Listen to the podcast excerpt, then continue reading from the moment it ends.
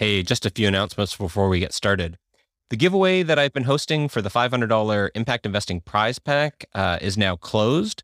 I hope you got your entry in. I'll be announcing the winner of the giveaway at the beginning of the next episode, so stay tuned for that. And if you've won, I will obviously reach out to you directly and let you know. A couple other things. Impact Assets is now accepting applications for their top 50 impact fund managers for 2022. Each year, they publish a list of the top impact funds across a variety of categories. So if you're running an impact fund, you probably want to consider submitting your application for that. And even if you're a new fund manager and don't have a long track record yet, they have a category for emerging managers where there's actually not a requirement that you even have a track record yet. So they'll look at kind of how you're establishing, what your kind of metrics and targets are. But then they also have categories for experienced fund managers. So you can either Google that or look for a link to the application portal in the next newsletter. Also, two interesting job opportunities I've come across. One is with Gender Smart, which is led by gender lens investing expert Suzanne Beagle. So it's a cool opportunity if for no other reason than getting to work with her. It's a part-time role. They're looking for somebody who can provide administration, data management, coordination of projects, help them liaise between internal and external partners at Gender Smart. And Gender Smart is a global field building initiative. It's just dedicated to unlocking the deployment of strategic, impactful, gender smart capital at scale, which basically means you're going to help them drive more capital into gender smart investments and build the whole field of gender lens investing. And it's a remote position, ideally for somebody, I think they're looking for somebody based in EMEA, which is Europe, the Middle East, or Asia. The second job opportunity I came across is with the SVX in Toronto. And the SVX is a platform that helps impact investors find and make impact investments. And they are hiring for a full-time role based in Toronto for a platform and data specialist who will provide technology and operational management of their platform, plus help them manage their data, metrics, and their internal technology systems. So you can find the links for those job postings and everything I mentioned here in the next newsletter. If you're not already signed up to the newsletter, you should be. I send a lot of information there that I don't talk about in the announcements all the time, and it's kind of the main way I communicate with those who are interested in upping their impact investment game. So you can visit impactinvesting.how, that's HOW, to sign up for the newsletter. With that, let's get on to it.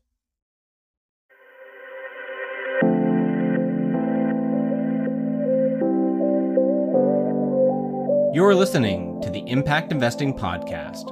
I'm your host, David O'Leary. I'm a reformed free market capitalist who now spends his time trying to harness the power of the markets for good.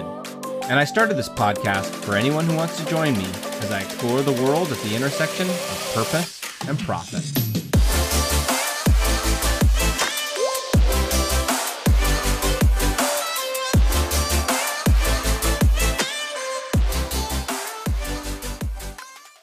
Mining is an inherently challenging industry from an impact perspective, since it's all about the removal and consumption of the Earth's limited natural resources. The manner in which we have historically mined these resources have caused great harm to people, communities, and our planet. At the same time, our existence, at least as it stands today, absolutely depends on mining to provide everything from the minerals we use and virtually all of our toiletries, from makeup, vitamins, toothpaste, soap, and the fertilizer we use to grow our food, to the metals we use for essential necessities like cars, buildings, roads, mobile phones, and medical equipment. Plus, mining is a massive industry that contributes greatly to wealth creation for an exceedingly large number of people globally. In Canada, nearly 700,000 people work either directly or indirectly in mining and receive the highest average wage or salaries of any industry in the country. Since it isn't possible in the foreseeable future to stop mining entirely, it seems abundantly clear that we need to shift our focus to both reducing the demand for these precious natural resources and to mining more sustainably. Enter today's guest, Elizabeth Freele, co-founder and managing partner at Sympact Advisory, based in Vancouver, Canada. Liz is a passionate social sustainability strategist and futurist entrepreneur who has supported everything from pre-seed to mature enterprises in challenging operational environments across the Americas, Africa, Europe, and the Middle East. She holds an MBA from IE Business School, a certificate in sustainable business strategy from Harvard Business School, and a BA in political science and global development from Western University. Liz and her colleagues at Sympact work with companies to improve their social performance to foster both company and community resilience. And given Liz's long background in the mining industry, the organization has quickly established a stronghold with clients in that industry. In today's episode, I sit down with Liz to flesh out the nuances of the ESG impacts of the mining industry and the practical opportunities for improving its sustainability. During the episode, we discuss the state of mining today, just how dependent we are on the industry, the most harmful practices that need to end, how mining companies can do better, and which organizations she sees as leaders in the space. And be sure to stay tuned to the very end when Liz discusses her views on where there is the most opportunity for impact investing in mining. With that, let's get on to the podcast. Before we get started here, I just have to apologize. Partway through the track, my audio gets a little distorted. I hit a setting during recording and the volume was just far too loud. So you'll get some distortion partway through this episode. I apologize, and hopefully you can bear to listen to me. So Liz, welcome to the podcast. Thank you. Nice to be here, David. Yeah. So let's start. Give everybody a quick intro to who you are and what you're working on. Sure. So my name is Liz Freele. I am a co-founder and managing partner of Sympact Advisory. We are a think tank and social sustainability advisory firm. We're very focused on the mining industry, which I know is a little unconventional for this podcast. Yeah, I was going to say there was some cognitive dissonance I experienced when we met, because you're focused on the mining industry. And from the outside, from an ESG perspective, the extractive industries get a bad rap. Oftentimes it's well-deserved, but I think for those of us who aren't in the industry, we maybe don't see some of the great work that actually is being done. And so I'm excited to dive into this with you. Can you tell us a little bit more about Sympact Advisory and the types of clients you work with and the type of work that you do for them? So it's fairly broad. We work with larger mining companies and in the junior space. Something that I'm quite passionate about is trying to get in as early as possible. A lot of the problems that we see, particularly around social performance with the mining industry, can be prevented if you get things right at the time that you are building the foundation, so at the junior exploration phase. And so one of the juiciest challenges for me is getting in with these junior guys, which is quite different than the larger mid-tier operators, the kind of, I guess, mining company names that the average person outside of industry might know. We work a bit with them, but not all that much, just because I feel like the opportunity for impact and getting it right from the beginning is far greater if you can get in at the point where relationships are first being made with community, with host government, and so on and so forth. And so we help mining companies broadly on their ESG journey, on helping to understand what does true integration mean, and particularly how to navigate the way that societal expectations are so rapidly changing around business performance in society all over the world. And is there something about mining industry in particular that makes it, I think generally speaking, it's probably easier to start with a company that's earlier in its evolution if you have less change to enact, but is there something particular about mining that makes it a bit more beneficial to start earlier?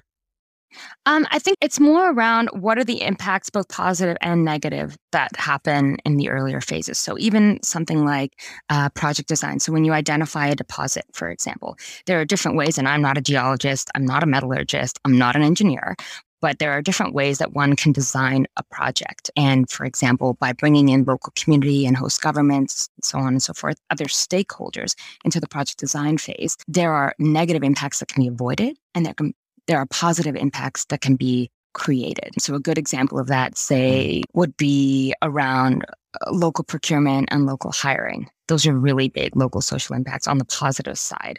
And a lot of time people aren't thinking about that until too late, particularly if you don't have the skills that you necessarily need in the immediate area at the time when those jobs exist. But if XYZ jobs are coming down the line, or ABC procurement needs are coming as we enter the operations phase, you can work with local businesses. You can work with local folks that are entrepreneurial and maybe don't have businesses yet. And by doing that, you can have an awful lot more sharing of the positive economic impacts at a local level, particularly in emerging economy contexts. And a lot of the mineral resources around the world are focused in more developing countries. And so the opportunity to harness that type of business by virtue of being in more remote areas, mineral resources. We're not looking for deposits underneath big urban areas. They tend to exist, virgin deposits or even brownfields tend to exist in more rural and remote areas. And so the opportunity to leverage the fact that this business is coming, this business is going to be developed is huge. It's huge. And that's specific to industries that are geographically constrained. You can't just up and move your plant the way, for example, like a textile or tech company could. Your entire business model is premised on the natural resource beneath your feet, which also means that's really particularly high risk. We talk about being in like a broad crisis of trust around the world. Business is struggling with trust in society in recent years. And that is very real. But mining's been dealing with that for an awful lot longer already. That's not new to the mining industry. The social license to operate is the number one risk in this industry. The number one reason why mines don't come to fruition is around societal acceptability, consent from local communities, permitting from host governments. So there's a really juicy challenge there that I'm really passionate about.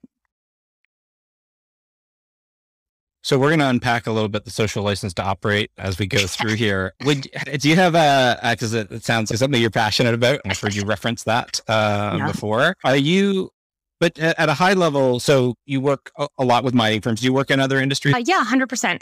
The reason that we keep getting pulled back into mining is that the challenges are really frontier. The opportunities for impact are great. There is oftentimes great will. And great human capacity. There's a lot of really bright people in that industry, but there isn't a lot of social impact talent, right? And so that's why I keep getting, and this is a lifelong story for me. This is not specific to Sympact Advisory. I keep getting pulled back to mining, even though it drives me crazy. And in the same way, the cognitive dissonance that you described there at the beginning of this call, I experience profoundly, and I experience continually from time to time. I get frustrated. For all the progress that is made, we continue to see horrible things happen again and again. And that sets back not just an individual company, but the entire industry and that industry's relationship with society and the efforts that others are making in trying to move the needle and truly improve the social performance of the industry. So yeah, we work with others. We work with agribusiness, really trying to get more into circular economy, CPG, international development, but definitely a lot of mining. It seems to me there's a kind of parallel you could probably draw between two broad different philosophies to responsible investing and impact investing. Hey, I'm going to abstain entirely and apply negative screens because I don't want any involvement in these industries, or I'm going to invest and be an active shareholder. And so it seems like from a career perspective, you're choosing, I'm going to have a seat at the table because I want to influence the outcomes. And by me just leaving the industry and not refusing to work in it doesn't allow me to, affect any change. Is that it? Do you think about it from that perspective? Yeah. 100%. So, back in undergrad, I was this big social justice advocate, the girl at the front of the crowd with the megaphone, big tree hugger, hippie. I was studying international development and political science. I'm like, over my dead body, would I go work for an industry like that? That's who I was. And the opportunity came as I was trying to get more involved in international development work at the beginning of my career. The opportunity came to join a junior manganese, an American company in West Africa. And I had to have a big conversation with myself. Can I sell? Is that not what I am doing? And the point that I got to was, if it's not someone who has moral qualms about that decision, who's willing to take on the challenge of trying to make things better in an industry with a poor social legacy, then who will do it? And then how will things ever change? And that's only become more clear for me in my path as the years go on. Every time that I'm sucked back into the mining industry, a lot of folks don't realize, when you think about our high-tech, low-carbon future and how much brighter the world could be, that future is directly dependent on a lot more mining Specifically, there's some great work that's been done by the World Bank to try to map this out and bring public awareness. 500 times more mining, particularly of things like lithium and graphite and cobalt, to meet the clean energy transition demands by 2050. Right, so we have got to find a way to do mining better. Because if we're degrading our environment and polluting and causing immense irreparable harm to communities along the way, then that transition's a fail. It sounds, and this was going to be one of my questions, so we can dive into it here. It sounds like your perspective and maybe the cold reality is it's not only your perspective, but probably it sounds like it's backed up by some evidence that it's just simply not possible for us to just stop mining and extract ourselves. Realistically, like the end game here requires us to keep mining. Mm-hmm. And so the thought is then let's do that as responsibly and sustainably as possible. Yeah, exactly. You could have a 100% circular economy tomorrow, and you still wouldn't be able to stop raw extraction. That's the unfortunate reality, right? Whether you like mining or not, it doesn't really matter. The point is that it's part of our lives, our everyday lives, all of us. Anywhere from 40 to 80% of the objects and products that you use in your daily life couldn't exist without mining. Our ability to have this phone call, for example, that our ability to have these conversations through the internet, through cell phones, electricity, like you name it, requires mining. And the rate at which the human race continues to grow too. Mm-hmm. No, go ahead. Sorry. I was going to say, and the rate at which the human race continues to grow is such that demand too for all sorts of raw materials continues to grow.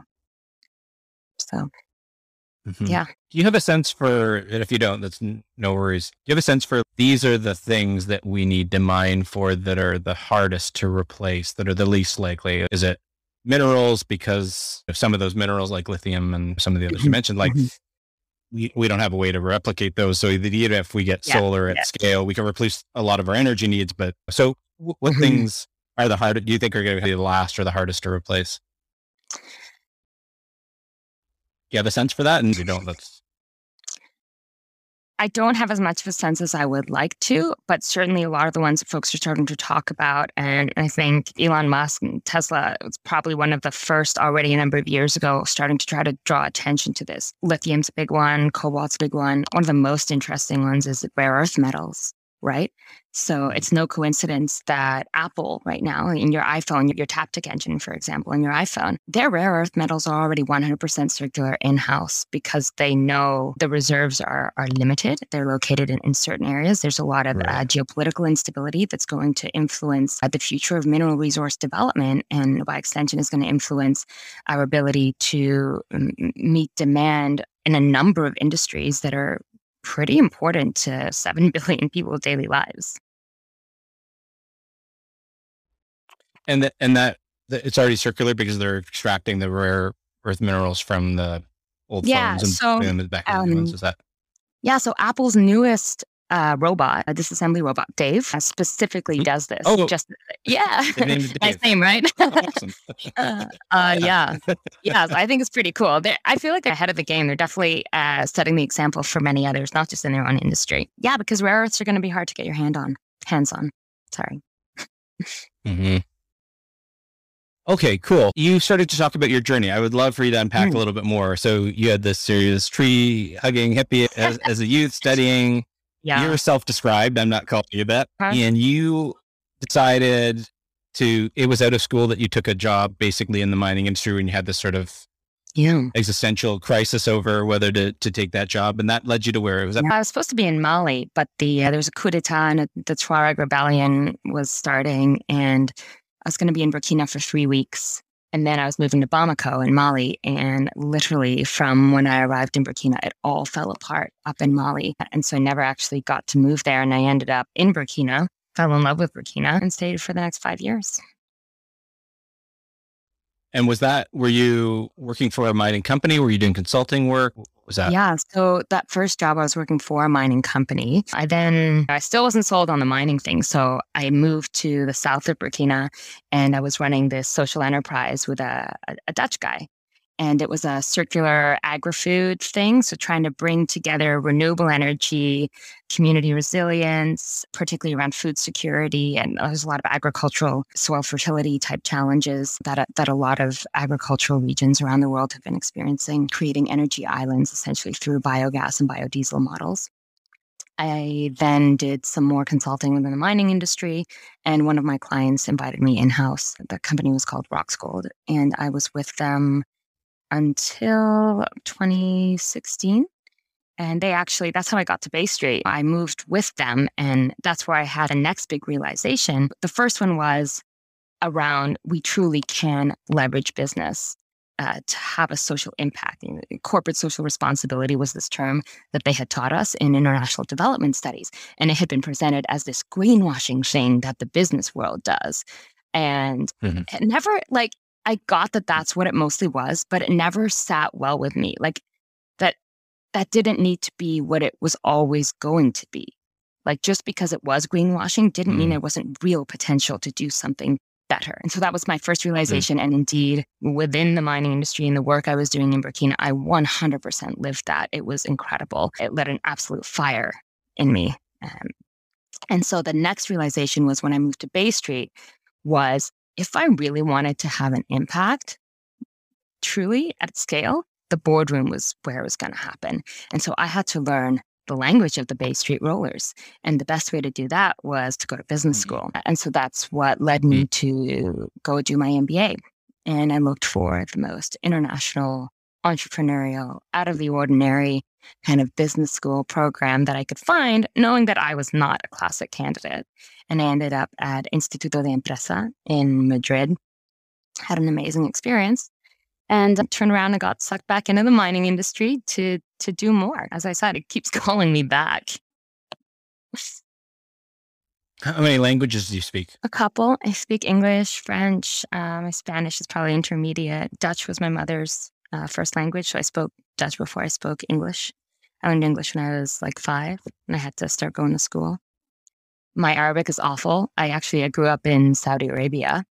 My parents raised me there, and I know enough to tell you I don't speak Arabic. I can't get by in the souk.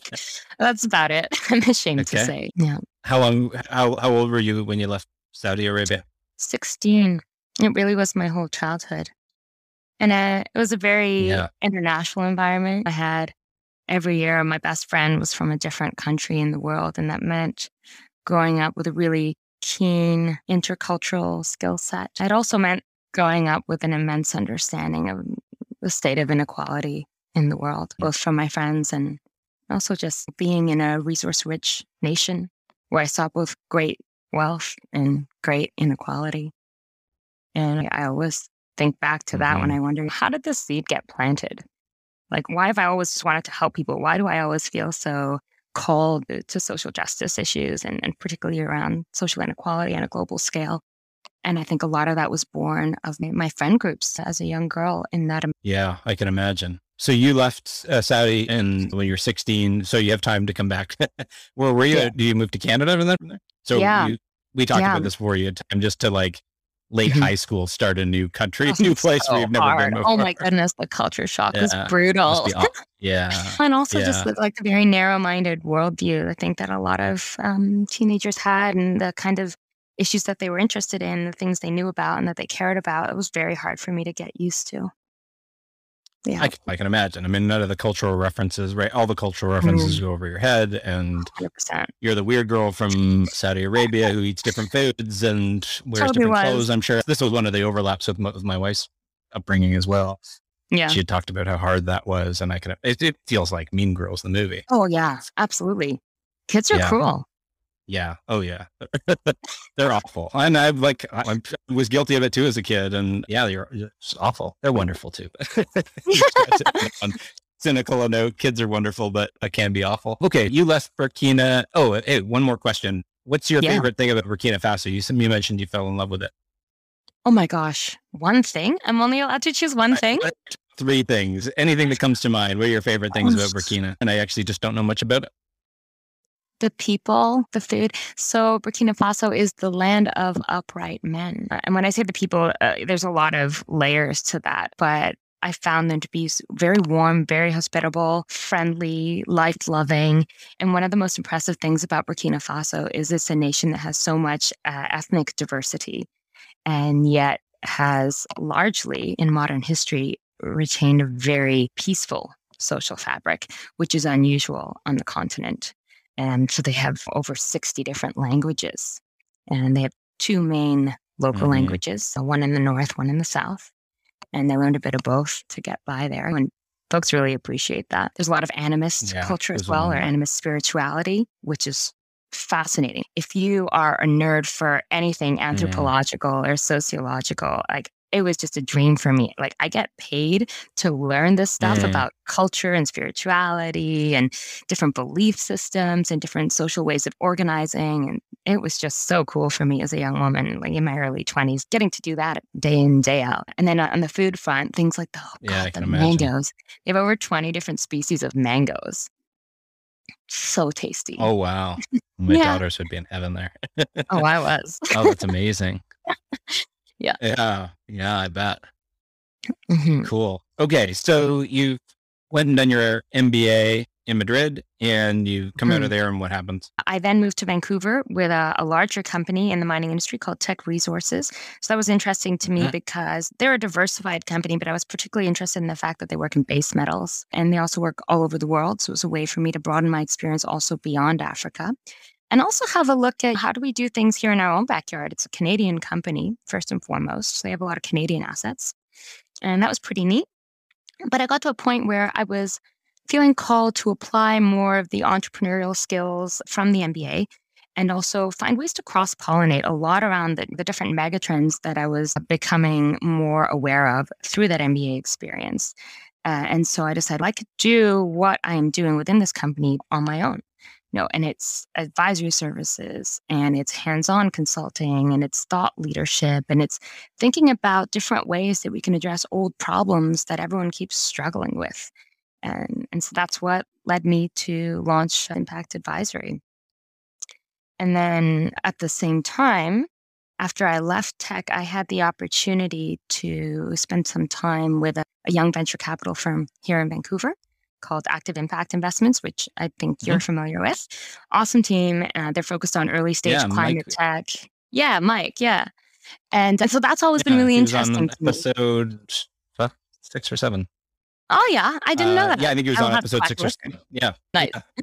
Yeah. No, don't go back and listen to the early episodes. The podcast, I think, has gotten better over the years, over the times. Anyway. Yeah, so I had the opportunity to spend some time with Active Impact. And that was great for me because I have found the climate tech stuff so interesting. I mentioned doing the circular agri-food, renewable energy thing there briefly in Burkina. So the energy piece has been a long-standing thing for me. Technology is something that I've become increasingly interested in, again, through the MBA experience. My time with Active Impact really validated for me my own calling within mining. And there's this realization on how this high-tech, low-carbon future that everyone's so excited about, and we're seeing the whole clean tech 2.0 thing take off now. And how many people in that space are actually paying attention to the raw materials required for those technologies that are going to get there, right? And the industries, namely mining, that provide those raw materials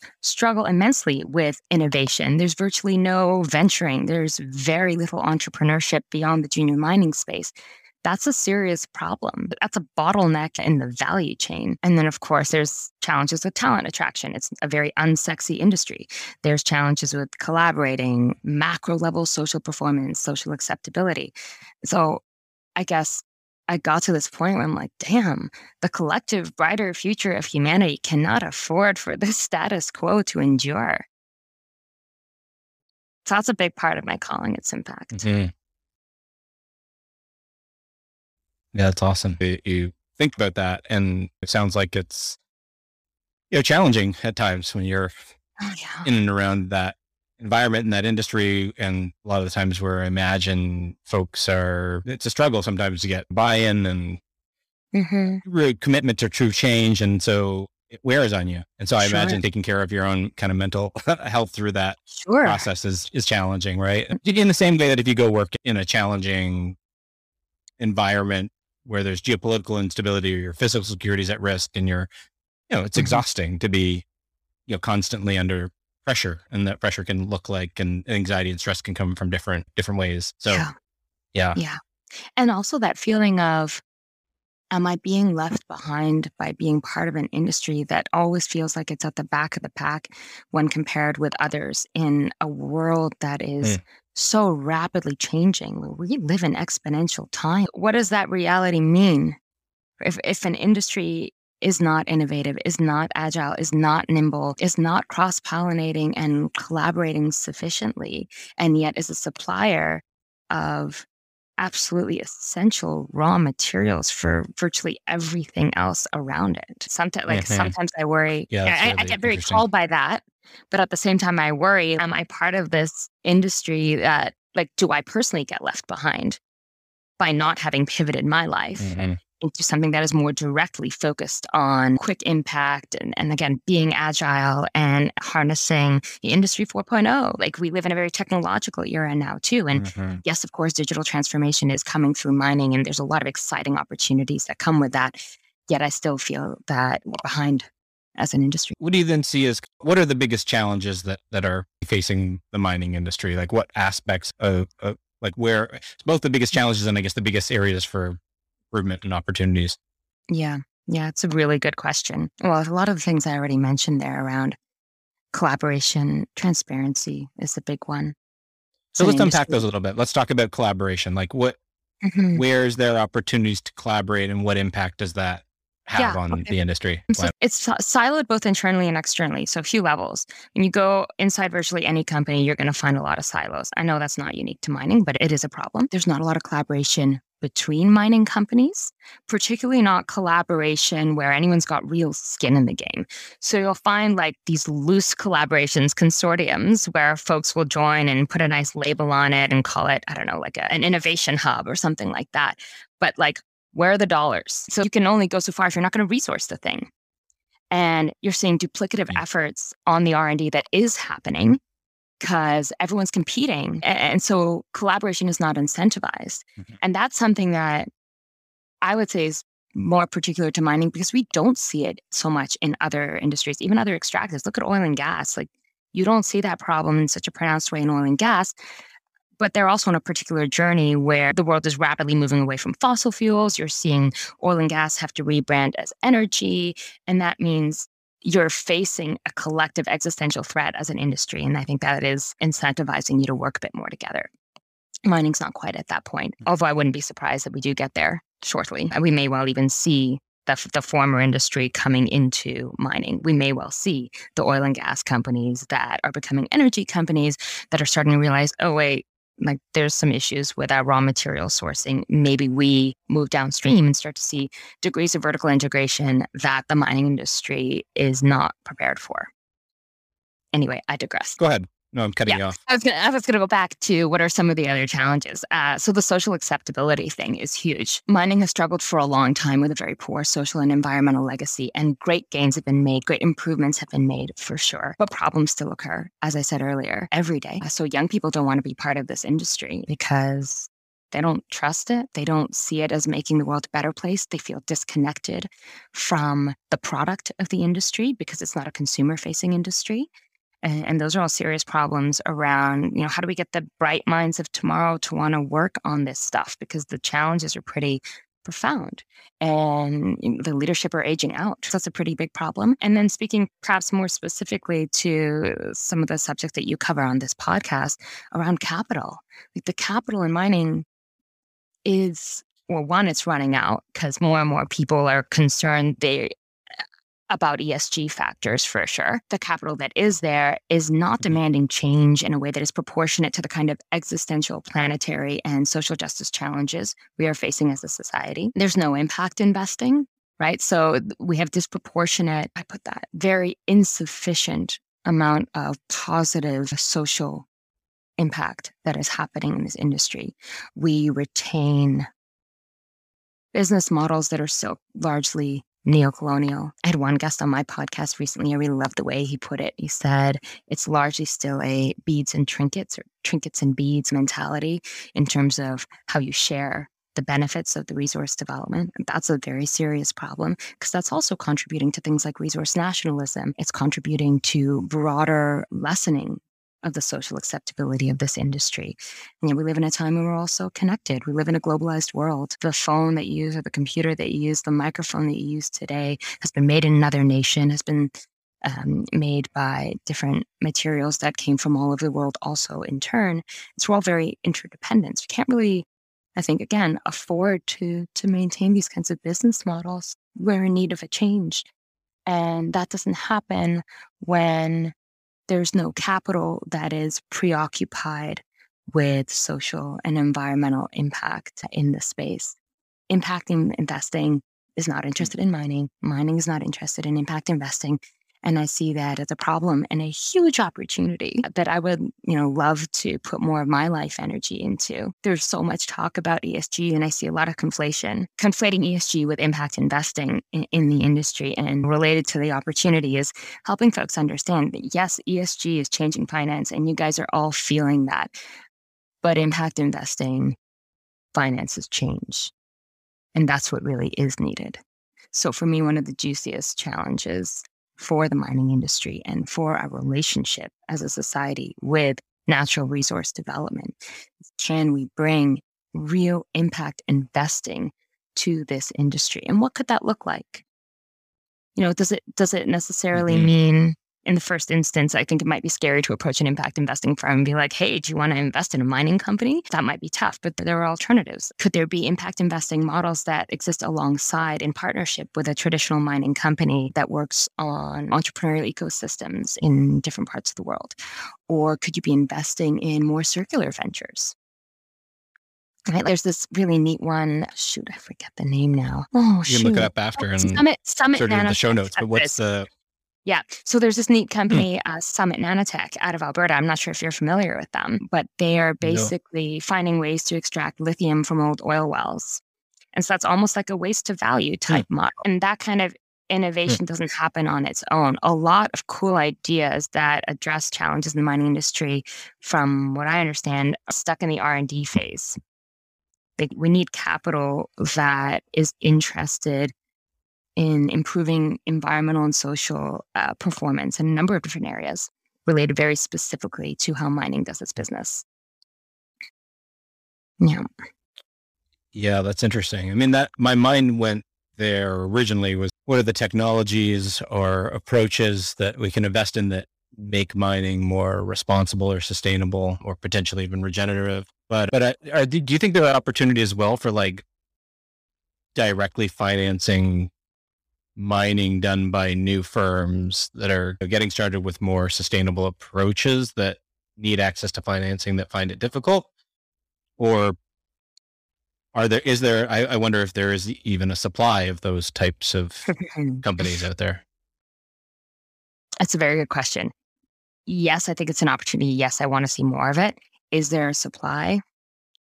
I'm not so sure. I'm not so sure. I think there's folks that would like to do that. I think it's hard to think about how. I think there's a great need for a lot more innovation to get, particularly around technology, to get it where it needs to be so that you actually can present a business model that from the get-go has an acceptable environmental, social governance profile. Right? There's some really neat stuff going on. For example, there's one company, Inspire Resources. They exist for this idea that we could harness impact investing and empower communities to develop small-scale, low environmental footprint mineral resource development in their own backyard that exists in service to socioeconomic development. Now, I think that's really cool as an idea. It's very far from the status quo, and finding capital and finding opportunities to pilot ideas like that is proving challenging. Yeah. And so I loved the angle you took earlier. And if I were going to my knee-jerk reaction to like the marketing pitch here is exactly the point you are making, which is the world is, everyone's focused on what's shiny and new and quick for their impact investment dollars because it's exciting and it's innovative, and the world's very focused on tech, and tech is wonderful and needs to be invested in, and that's great. But then if no one is focused on how do we take these old legacy industries and make them better because we can't do without them, that seems to me like a really highly impactful opportunity, precisely because there's so few people willing to do that and who are looking at that because it's not shiny. Absolutely. I think it would have to be patient and it would have to be hands-on. Yeah. Why, and in what way hands-on? So for example, even opportunities around cross-pollination and collaboration, let's say, if you are an older entity existing in the mining ecosystem, you don't necessarily have the broader network and relationships and even ways of thinking from other industries. So could that be the sort of thing that an impact investment entity could bring along? Could you bring, say, whether it's an old mining company or a new mining company, whether it's large, whether it's small, but could you bring those folks into the fold where they're seeing other ways of thinking, other kinds of business models from different industries, different ecosystems? Just being in community where folks think a little differently, where folks have different life experiences. You never know what kind of new ideas can be birthed when we work together. And that's part of this challenge with mining of not collaborating, of not cross-pollinating, of not being transparent. If we're not out there saying ABC is a challenge for us, then how are we ever going to get new ideas and new blood to try to tackle those challenges? Yeah, you're preaching the choir. I think SDG 17 is the unsung hero. This doesn't get talked about enough. And so those are really great examples. I'm surprised. Maybe you're not, but why is it like, it seems to me that the energy companies and the oil in particular are doing a good job of, and I'm cynical of it in a lot of cases, but, we want to be the ones to bet. So like we created all the problem and now we want to be the ones to benefit from the solution. We're going to jump out in front of this and we want to be seen, at least seen to be, whether they're actually doing stuff. I'm not an expert in that space and we can talk about that as a separate discussion, but they at least want to be seen to be coming up with the solution and kind of putting at least marketing dollars behind these new alternative energies. Yeah. And so wasn't the why aren't there large miners who say that and take that angle, at least want to jump out on that? Do you have a sense? You mean from an energy perspective? No, from a, hey, our traditional ways of mining have created a lot of these problems and we want to be seen to be the miner who's really investing the dollars into doing this, a lot new innovative ways to do this, because we can't like the angle would be, we can't do without it. And we want to be the ones to lead the change and the evolution of what mining looks like. I honestly think a lot of it goes back to the capital. What money talks, who are your shareholders? What are their drivers? What are they interested in? No, I would love to see the long-term stock exchange, for example. I would love to see what does life look like for a mining company on the LTSE? Like there, I think you would actually start to see change, because if your investor base actually cares about that long game stuff, then you're being incentivized. But so long as those structures are in place that are short-term, and that's not unique to mining. You know, That's a broader systems challenge in how capital operates.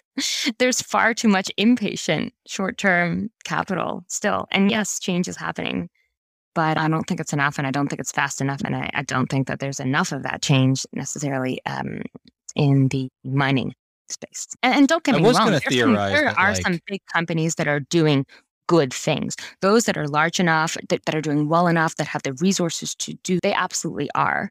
But that's not an industry-wide thing. I'd love to see them come together, for example. You know, could you get the Anglos and the BHPs and the Rio Tintos and the Barracks? And could you get these folks to come together and work together on what are common challenges?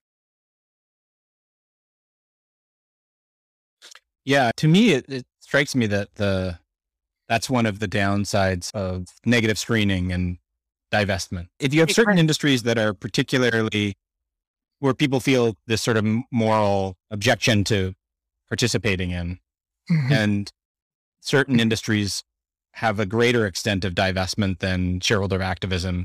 You end up with an industry full of companies where they're only funded by investors who don't care about those issues and aren't at the table asking for those things. Yeah. And that's the risk. And you're perpetuating the race to the bottom with that. So you actually worsen things by divesting. And the same conversation is happening with oil and gas. Mining's on the periphery of that, but is certainly experiencing it too.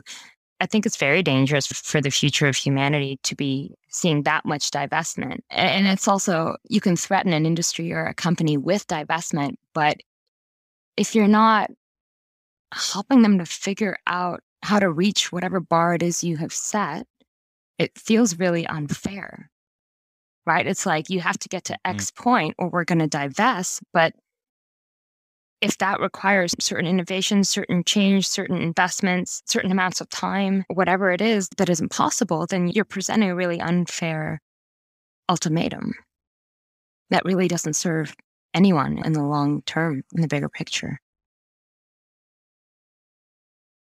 Yeah. What's the role of regulators here? Is some of this stuff policy change that's needed? Just we're going to require this to happen. You need to be implementing certain processes and procedures. Yeah, absolutely. But with all due respect to regulators, they often tend to be behind the curve. You know, it's regulatory systems anywhere in the world. And then there's the creation of policy, but there's also the enforcement. You know, the implementation element, and mining is an industry that operates all over the world and in plenty of jurisdictions, capacity, will, resources for actually enforcing aren't always present. Right. Yeah, that makes sense. Yeah. I've long thought that financing is where the opportunity lies to really force change. And we've certainly seen that in recent years. No, for example, the difference for me in being with a junior mining company that was funded by the International Finance Corporation. So they have their sustainability framework, performance standards, longstanding highest bar for project financing in infrastructure and natural resource development. Getting to develop a project within that framework was so different from so many of my peers in terms of environmental and social performance. A great legacy has been built on that project. And so going through that experience is what really led me to believe that's where the opportunity lies, the greatest opportunity to quickly bring change. But again, using the IFC example, they have advisory services in-house also. Like they can work with you. They're not just going to set a bar. So they covenant environmental and social criteria and requirements in an action plan when you get your project financing. But they don't just say, okay, now you're on your own to do it. If you guys need help, we will work with you through the advisory services branch to get there. Could we perhaps see more other types of financing structures doing something like that? I don't know. What do you think? Because you have a finance background. I don't. No. This could be a very naive suggestion. No, I think that makes a lot of sense. My background's more in public markets than it is in private and vary from a portfolio construction standpoint rather than working with individual companies and shareholder activism. But from what I've learned about that, and that just intellectually makes a lot of sense to me. Sounds very pragmatic. So yeah, I'm still circling around this idea of that marketing message going out around impact investing and mining ? And yeah, of course, here's why it's needed, right? Here's the opportunity for you to make a really big impact, and outlining some of that stuff and a lot of the stuff you've mentioned throughout this podcast. And by the way, it's precisely because nobody's doing this that you can have a particularly big impact. And that idea of policy being potentially, policy and regulatory change being hampered by the fractured geographical displacement of where mining occurs and the countries in which it occurs having weak regulatory, weaker in some cases, I don't want to generalize, but in some cases, weaker regulatory enforcement and monitoring, that the capital may be the, if I were going to describe what has more impact as a policy or investment, I think a lot of times policy because you can just stroke of a pen, make massive change. Yes. But not in all cases. And this feels like potentially one of them where maybe capital is usually even more impactful. I don't want to assert that, but the question gets raised anyway. Yeah. Certainly. Do you have any, so actually going backwards a little bit, are there certain things that are being mined that are the most damaging to the planet? Like if people were going to be like, hey, where should I focus within mining? Yeah, that question makes me think of a great article that I just saw on The Conversation a couple of weeks back about copper. And it was trying to raise public awareness around the community impacts of copper mining that are coming up, that will be coming. Copper's a super interesting one because, so take the European Union, for example. We're here in North America. Europe consistently seems to be ahead of the game when it comes to anything environmental, social, and innovation around those. A lot of the copper in Europe is already totally circular. Copper's a great example of you could go totally circular tomorrow and you would still need a ton more raw extraction. If you Google copper mining, it's ugly, like visually. And if you look at where deposits are, I'll send you the link for this article. It's tough. I'm going to link to it in the show notes. Another really interesting one I find it is cobalt. And that's one of the earlier ones folks know about. A lot of cobalt is in the DRC. And there's a lot of really challenging human rights implications with cobalt mining as it stands today. So much so that the London Metal Exchange, I believe, a couple years back, even contemplated just removing it altogether because it was just so difficult to consider retaining like liability for the environmental and social performance of that particular product. And thankfully that did not happen, because what happens if you were to contemplate that in the same ways you were highlighting with divestment is it just gets darker. Right? It just gets driven further underground and more suffering happens when you do that. So I think 20 or so NGOs banded together and said, please don't do this. Let's work together and we can improve the state of cobalt mining.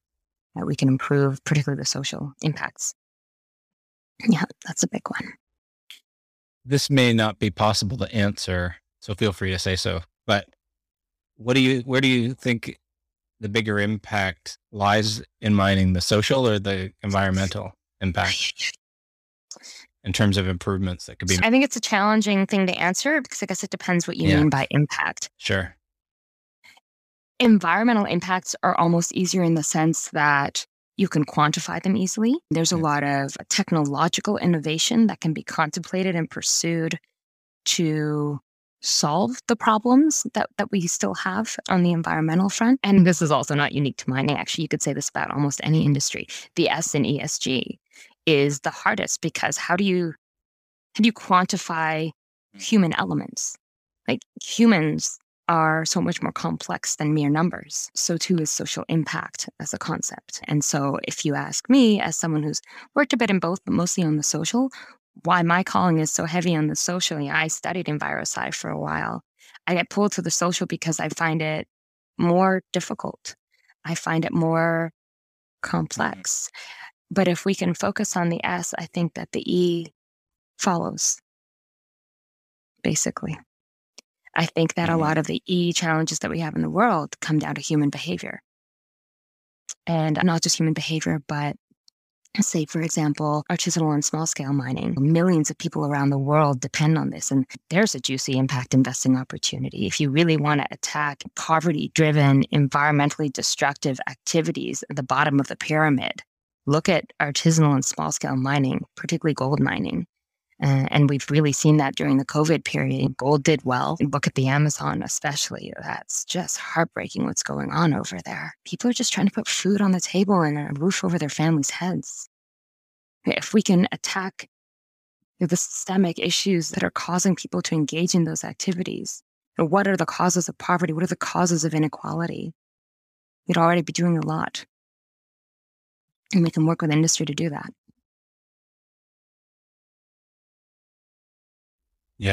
Yeah. I asked that question as someone who fully believes that the E and the S are inextricably intertwined and you don't have one without the other. So as Yeah, I love your response. Go ahead. I was just going to say, there's one book, it's a hard read that I like to recommend to folks is Collapse by Jared Diamond. He talks about all the times throughout human history that, you know, we as humans have committed ecocide and essentially paints a picture of how we're doing it on an unparalleled level. It's a pretty dark book, but it's a great read in helping folks understand the way environmental and social are intrinsically linked. That's the Guns, Germs, and Steel author, isn't it? Sure, yes, it is. Yeah, yeah. Same guy. Yeah. Interesting. Great. Thanks for the recommendation. I'll put that in the show notes as well. So not the last question, but we're conscious of where we're at in time. What, for those people who are real interested in technology, which it feels like most impact investors are these days, are there exciting innovation or technological opportunities that you think where it's really needed? Hey, we need new technologies to better assess the environmental impact of this mining, or we need new technologies to be able to connect with each other or communicate with the communities. I don't know if that even makes sense, but you know what I'm saying? There's problems that technology can solve that are like fertile ground for social and environmental. Investors. I think I'm poorly positioned to speak to the highly technical environmental challenges. I can say that we have entities like the Canada Mining Innovation Council at the Global Mining Guidelines. There are groups of passionate innovator individuals that are involved in these kinds of initiatives where if you brought an impact investor in, you could have some really neat conversations. Also, the Development Partner Institute, another one to recommend. But I lost my train of thought. What was I going to say? Oh, yes. Those are sources. You asked about community also. There's a couple neat things around that. So speaking to the challenge of trust, I believe that transparency is key to fostering trust. And so what are technologies that we could contemplate that would allow public entities, whether it's a local community, a host government, whether it be an investor or the teenager in the Fridays for Future protests, like the general public, to really see inside your operation? And if you've got nothing to hide, then why wouldn't you contemplate a technology like that? The fact that you wouldn't use technology like that suggests to the world that there is something to not trust you about. And I think that that's the big message that I try to get through to mining. It's an opaque industry. And rightfully, like they often, they're not a loved industry and they're used to not being loved. And so being opaque is also just part of protecting themselves from being hated on. But specifically speaking about technologies for community, I wanted to mention the Socioeconomic Transparency Initiative.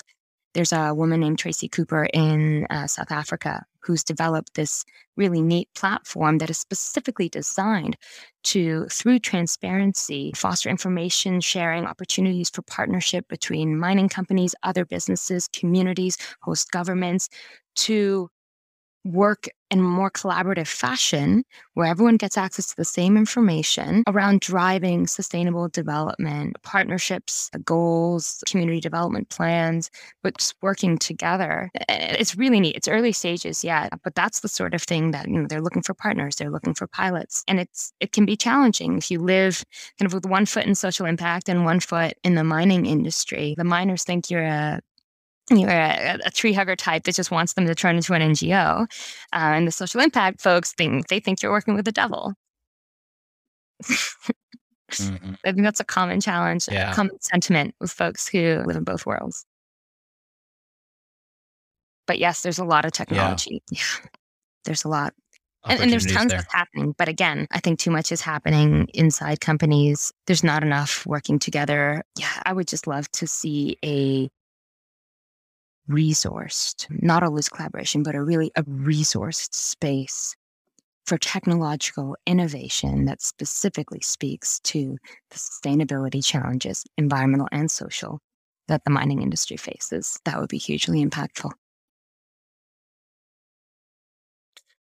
Okay, so I'm going to ask you a final question, and then I want to talk about a couple of things before we leave. But on that note, What do you see over the next, whatever it is, 5-10 years, so let's think long-term, but not too long-term, as like a realistic, and what are you hopeful could happen, practically speaking, where you'd feel really good about changes that you saw in the industry? Was it, hey, we're seeing this sort of cultural shift and there's a bigger, commitments and whatever that is. Are there regulatory changes? Whatever it is. This is like a realistic, what the next 5-10 years could look like if we do things well.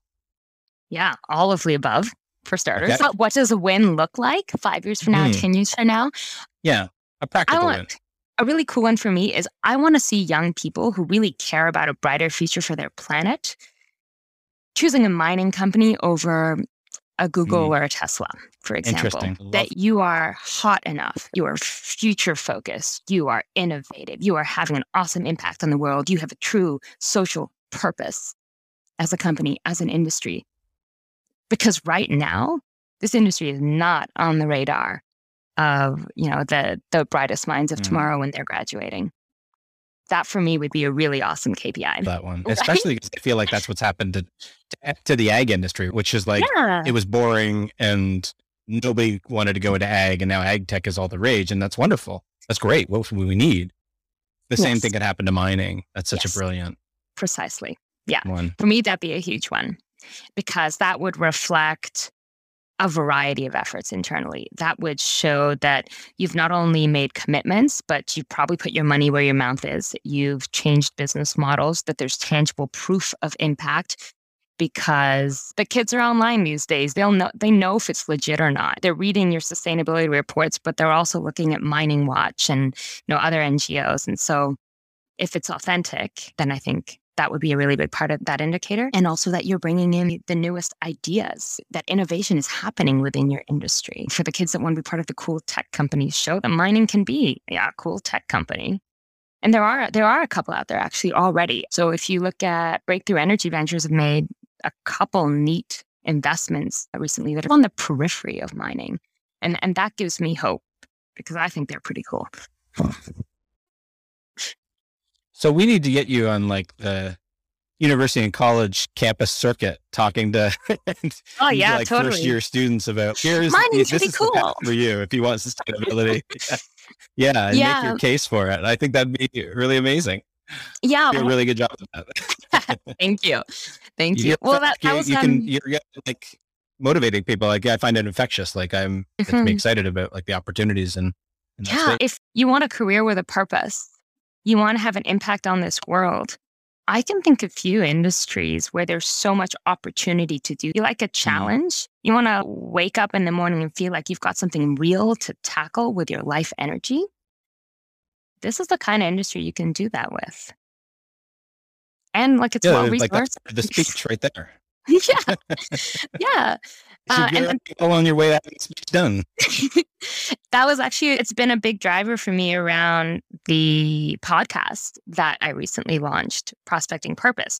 And this is what I wanted to talk to you about, because you were mentioning the woman from South Africa. She was on your podcast as a recent guest, right? Mm-hmm. Yeah, Tracy Cooper was on. She was on my second episode. Yeah, we've got a few others lined up. We haven't released them yet, but like a lot of really bright folks.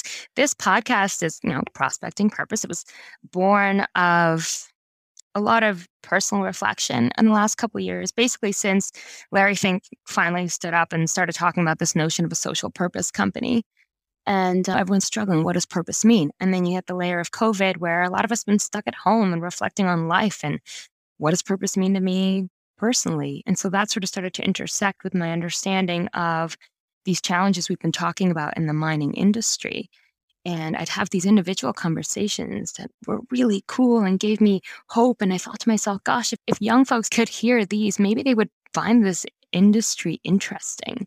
And I was lamenting to a friend one night about it. And he said, why don't you just bring those conversations to the world? Why don't do something that feels a little different from the same old industry webinar with the same, with all due respect, old white dudes patting each other on the back, where nothing really changes and the hard conversations aren't necessarily had because they're uncomfortable. And so I said, I'm going to start this podcast and I'm going to do just that.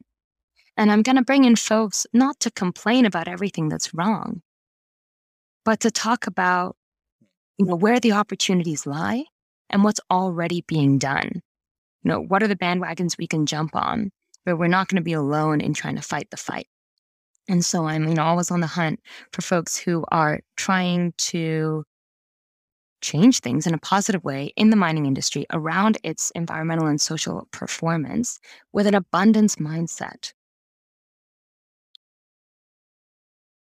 Yeah. I love the name, by the way. So it's Prospecting Purpose. We're going to link it in the show notes as well. And I've listened to it. You've done a really great job. But just as for people who are listening, you've got right now on the website, like shorter condensed video versions of a little longer form episodes, which you're going to be publishing down the road. They haven't yet come out. Yeah. In the coming months. Yeah, that's right.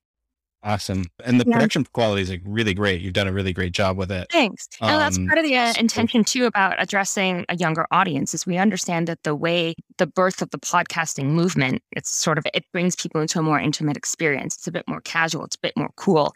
It's not uppity. It's not stuffy. But then the video element as well. People were inundated by information from so many different directions. People like to consume and learn through video content, particularly if it's video content that isn't too long. And so bringing a bunch of these ideas together, trends and issues that I wanted to highlight, that is how Prospecting Purpose was born. I'm trying to answer the question of what is your why? I think it's a really valuable question. Mm-hmm.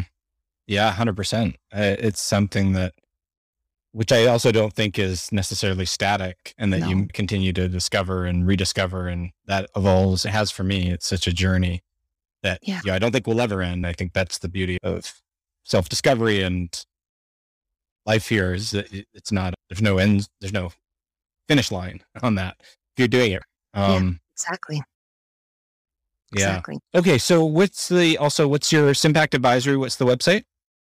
www.sympact.ca. And who should be reaching out to you? What types of organizations, firms, what types of problems? Just your quick kind of elevator pitch if there's any kind of listening and that want to get in touch with you for something. What we say is if you are looking for hands-on personalized support, we are small but mighty by design on your ESG journey. If you are legitimately trying to have a positive impact through your sustainability performance as a company, give us a call. We'd love to work with you.